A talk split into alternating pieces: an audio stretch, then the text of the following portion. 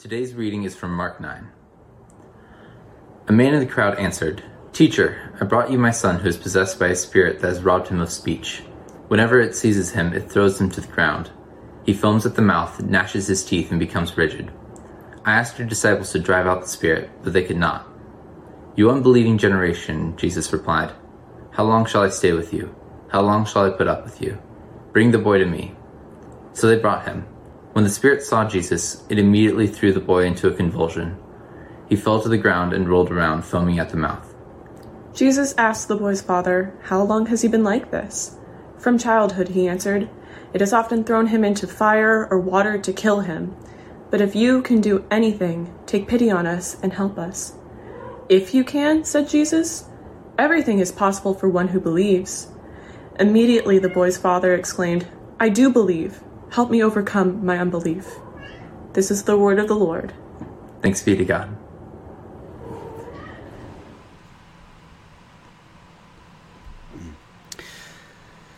Today we continue one of our most um, uh, popular series that we do every year called My Most Important Question.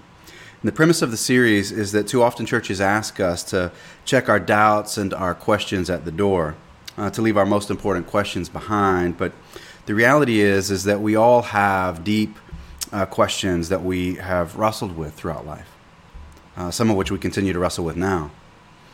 At Christ City Church, we believe that we wrestle with our biggest that when we wrestle with our biggest questions, it actually deepens our faith. Doubt isn't the enemy of faith, but rather it's its companion. One of the um, most beautiful lines in the Bible is in Mark 6, uh, when the man says to Jesus, I do believe, but help me overcome my unbelief. And that captures the paradox of faith that there are things that we know and that we cling to, and there are things that we don't yet know, and we may never know. during um, this series, people in our own community at Christ City Church, they will be sharing how they have wrestled through the years with their own most important question. Sarah Bell, Evan Dame. Sarah is originally from Northern Virginia, but now lives in Northeast DC.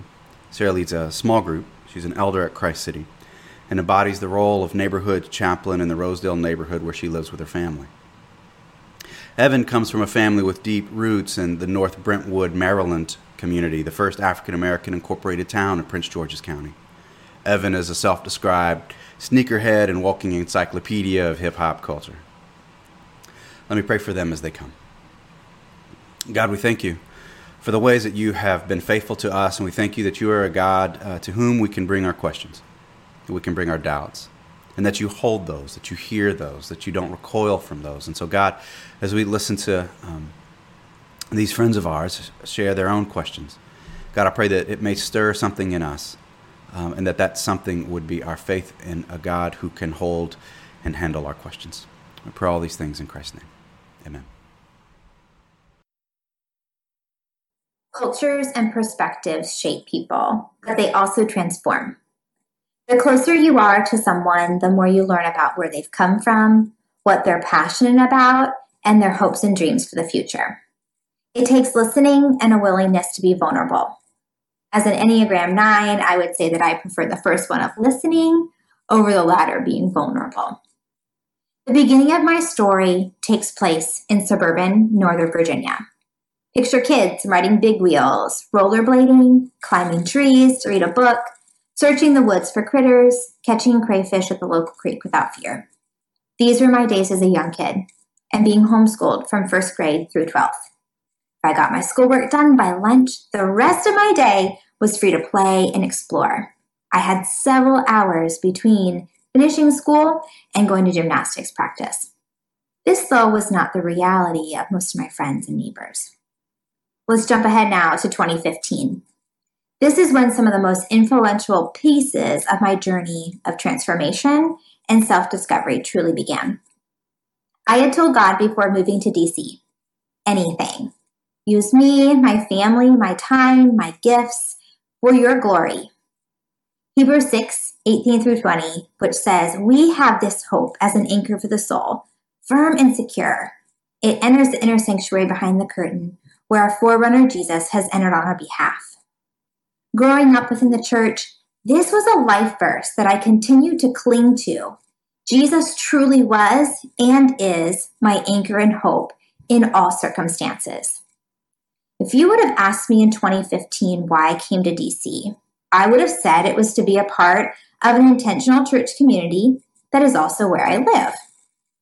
Once I moved to DC from Virginia and began settling in, I started doing those things that I was most comfortable with opening my home to kids in the neighborhood, serving in Kid City, tutoring for our classical homeschool group, and hosting guests.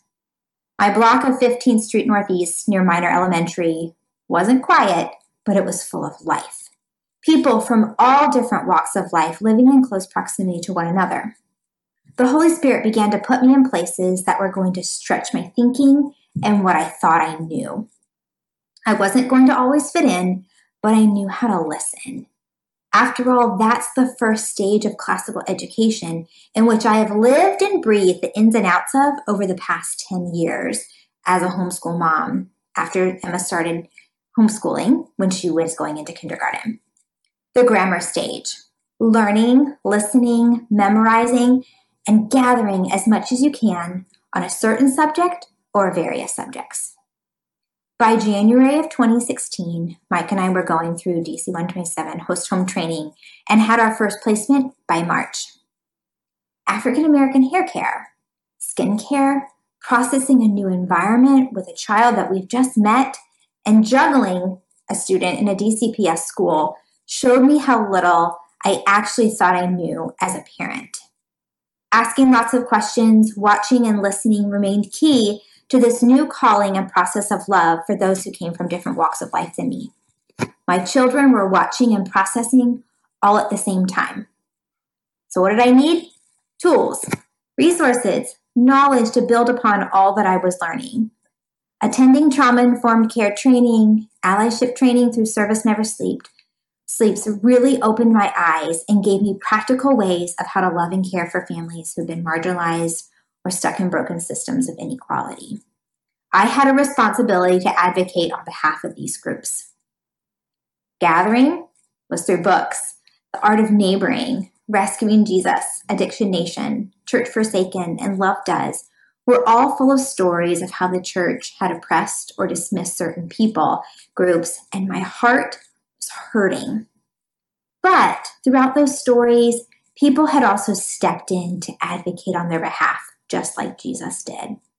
Lives were literally being saved because they were being seen for who they were. I was spurred on to seek the justice and prosperity of my city and the very place that I was living.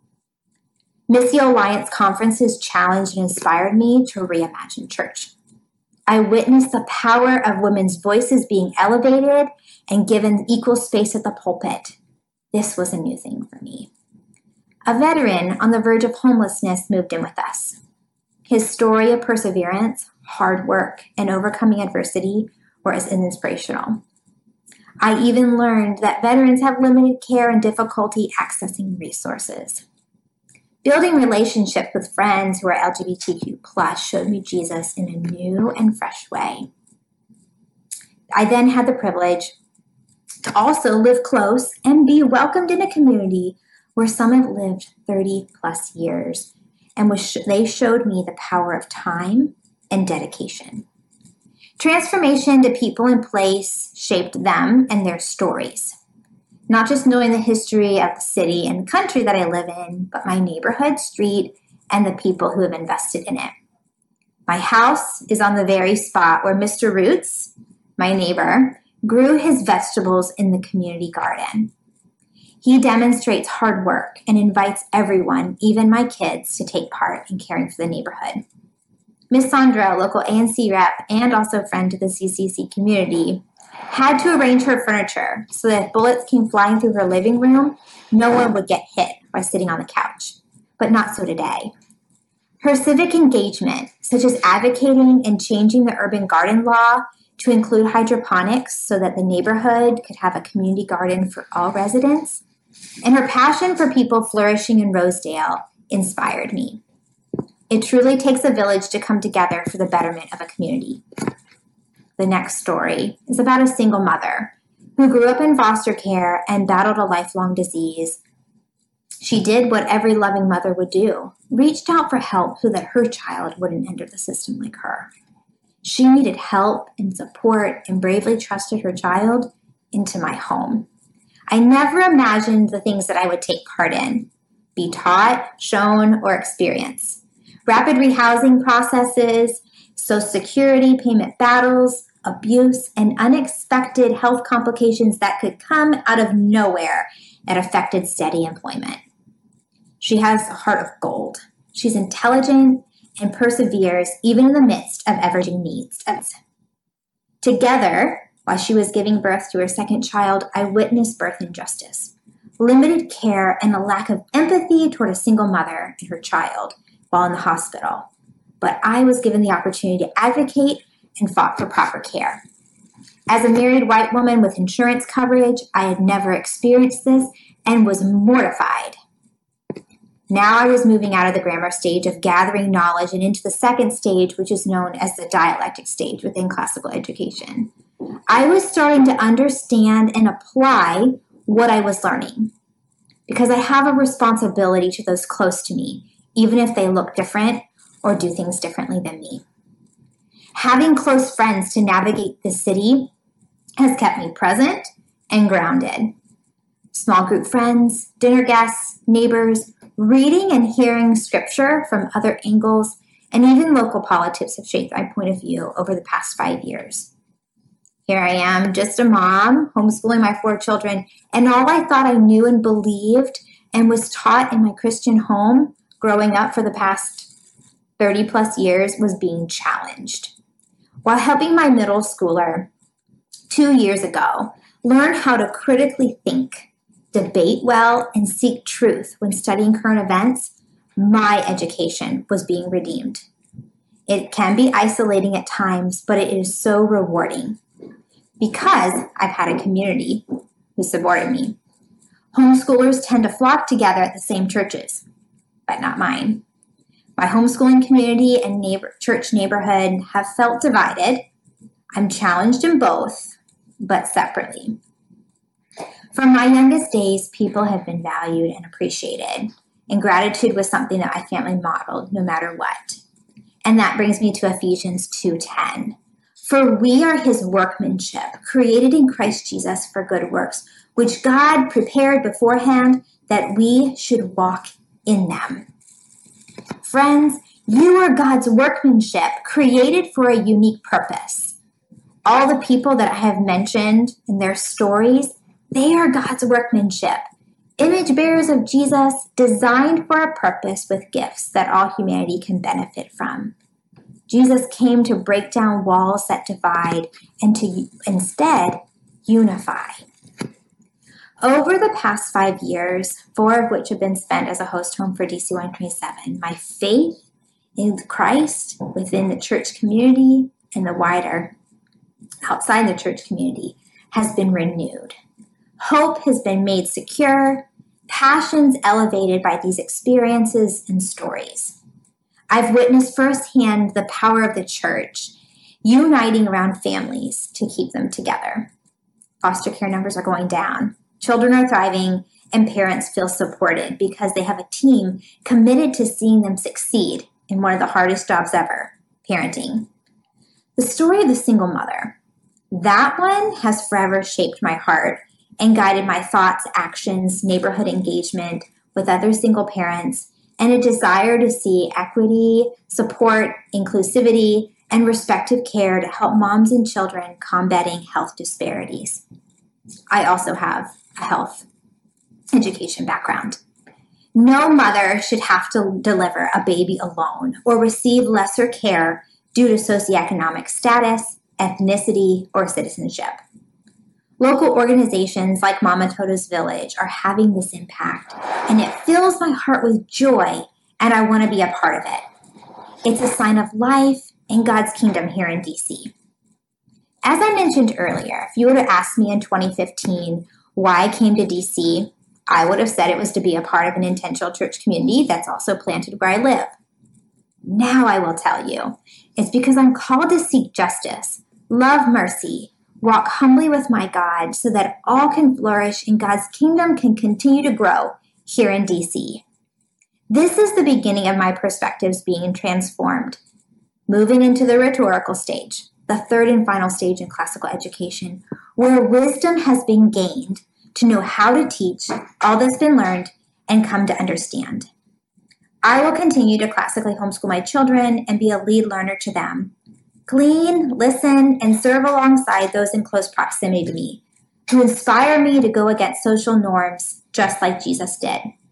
I may even become a prenatal healthcare worker or pro bono doula because listening has transformed my perspectives. Good morning, Christ City. My most important question is God, what good are you?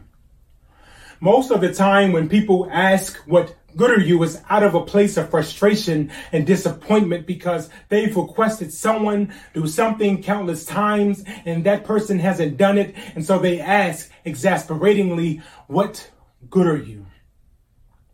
This is the very same reason I asked God this question. I had prayed and pleaded to Him to help me, to heal me, to save me, and He did not. And so I asked exasperatingly, God, what good are you?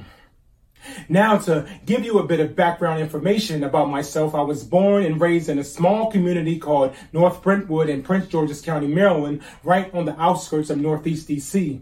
I was reared by an amazing, wonderful, and intelligent single mother who I thank God for every single day. A very significant and profound part of my life, though, has been kidney disease, which although I was born with, I was not diagnosed until seven. Throughout my entire life, I was always told by doctors that my kidneys would eventually fail and I'd end up on dialysis.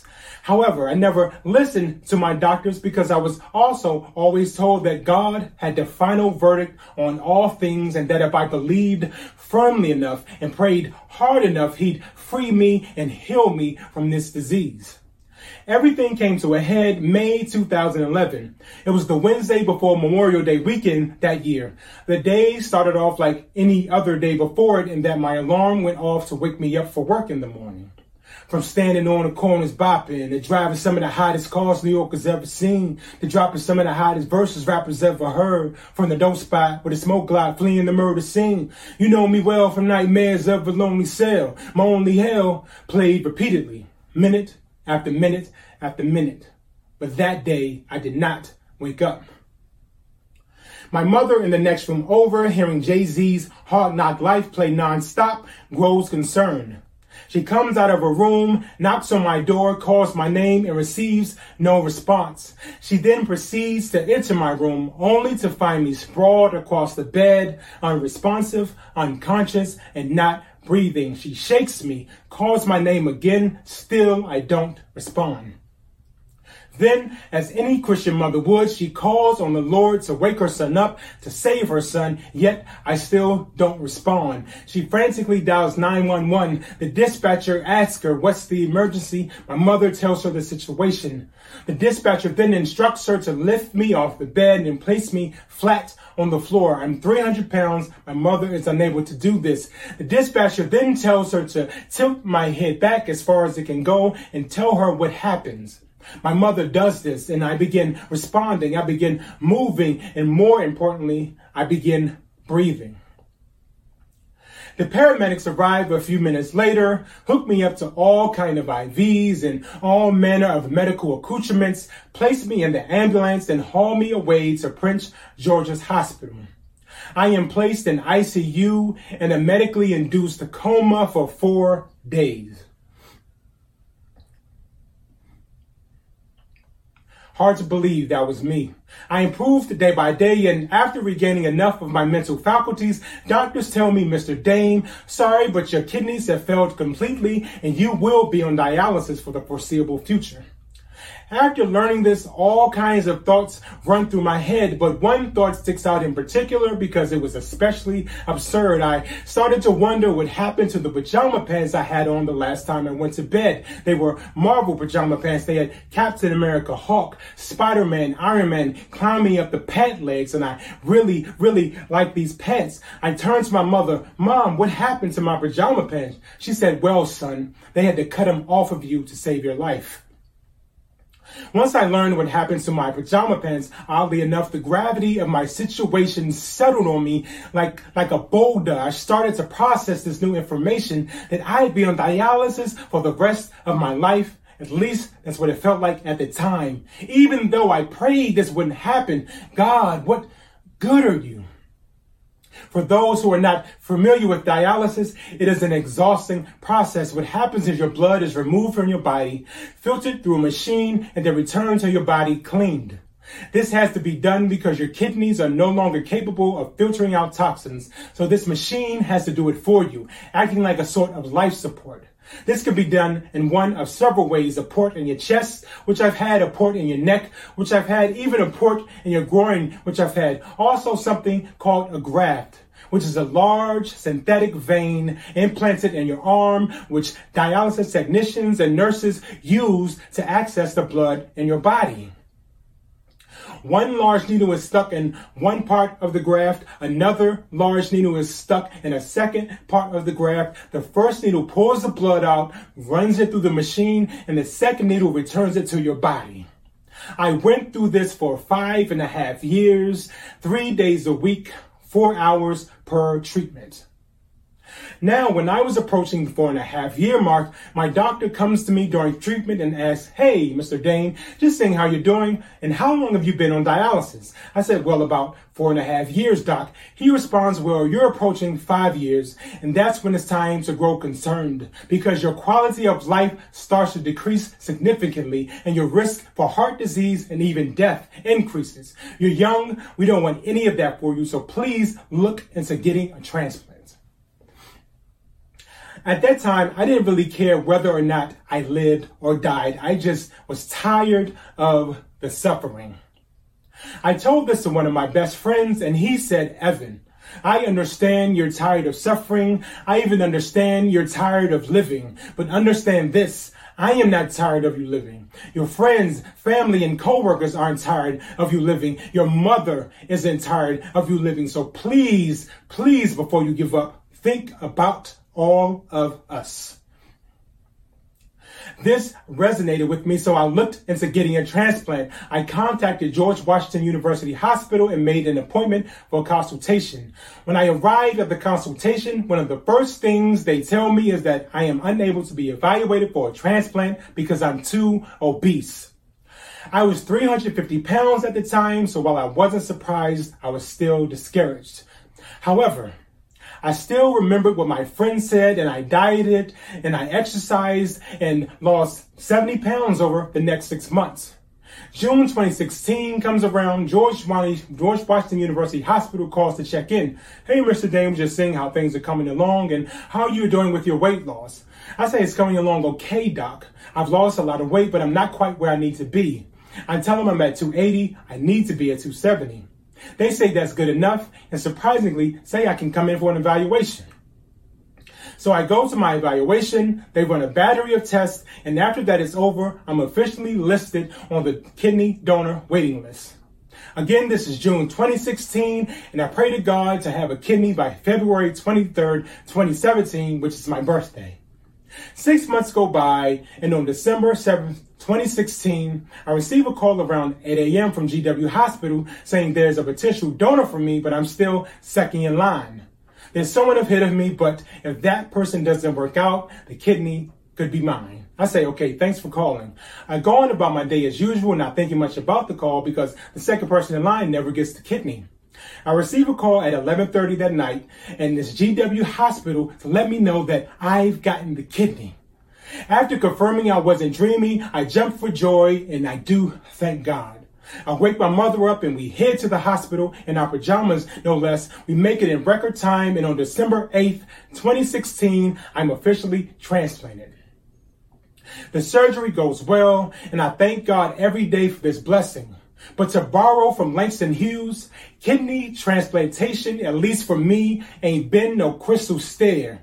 And there's still times here and there when I ask God, what good are you? However, with that said, it is the reason I am here today, and it has made me a better person than I've ever been. So while sometimes I am not happy about the trials I've been through, I'm grateful for the person they've turned me into. Ruminating on that thought, I decided I was just going to stop asking God, what good are you? And instead ask, what good am I?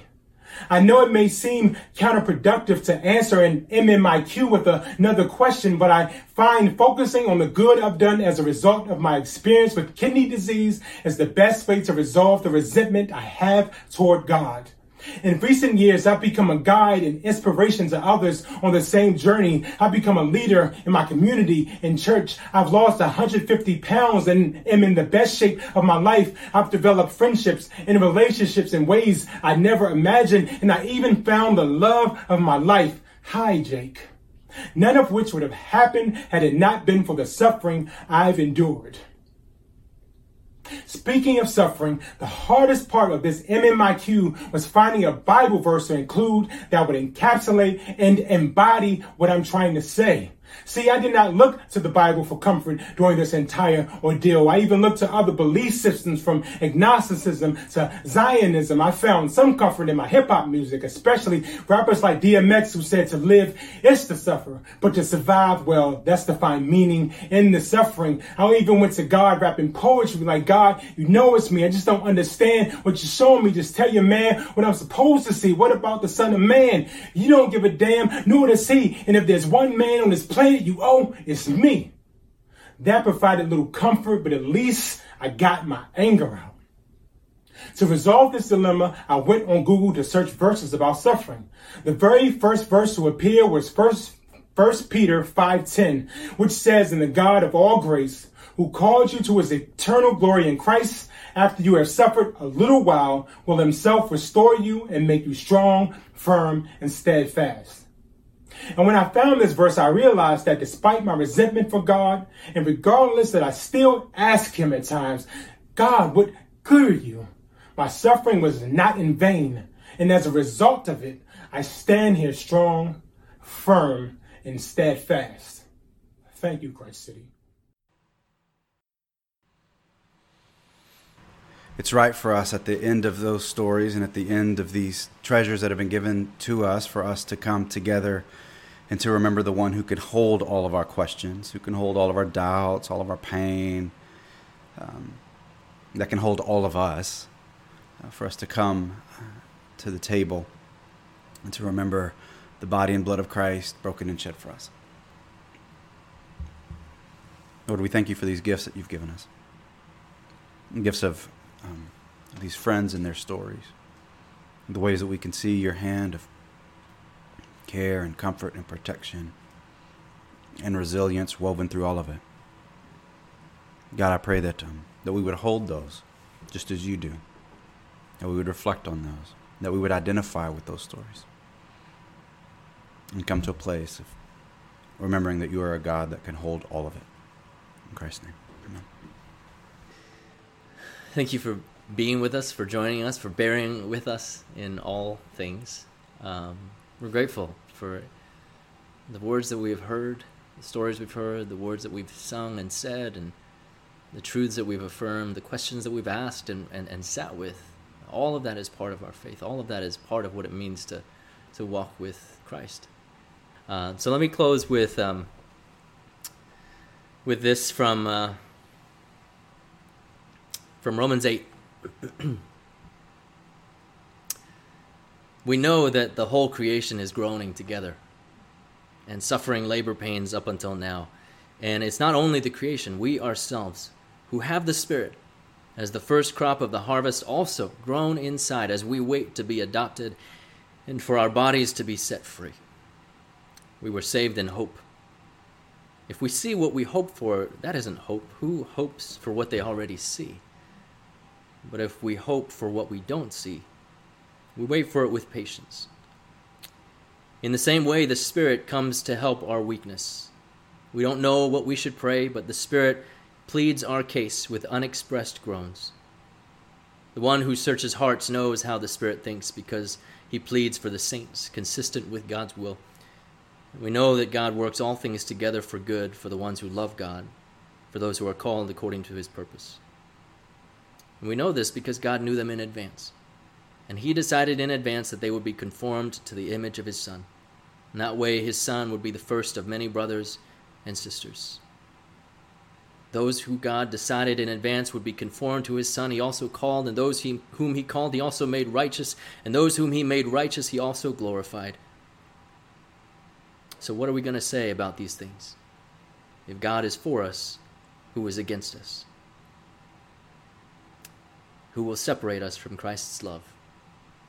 Will we be separated by trouble, or distress, or harassment, or famine, or nakedness, or danger, or sword? No, in all these things we win a sweeping victory through the one who loved us. Paul writes, I'm convinced that nothing can separate us from God's love in Christ Jesus our Lord, not death or life, not angels or rulers, not present things or future things, not powers or height or depth or any other thing that is created. God bless you, friends. May you go with God this week. In the name of the Father, and the Son, and the Holy Spirit.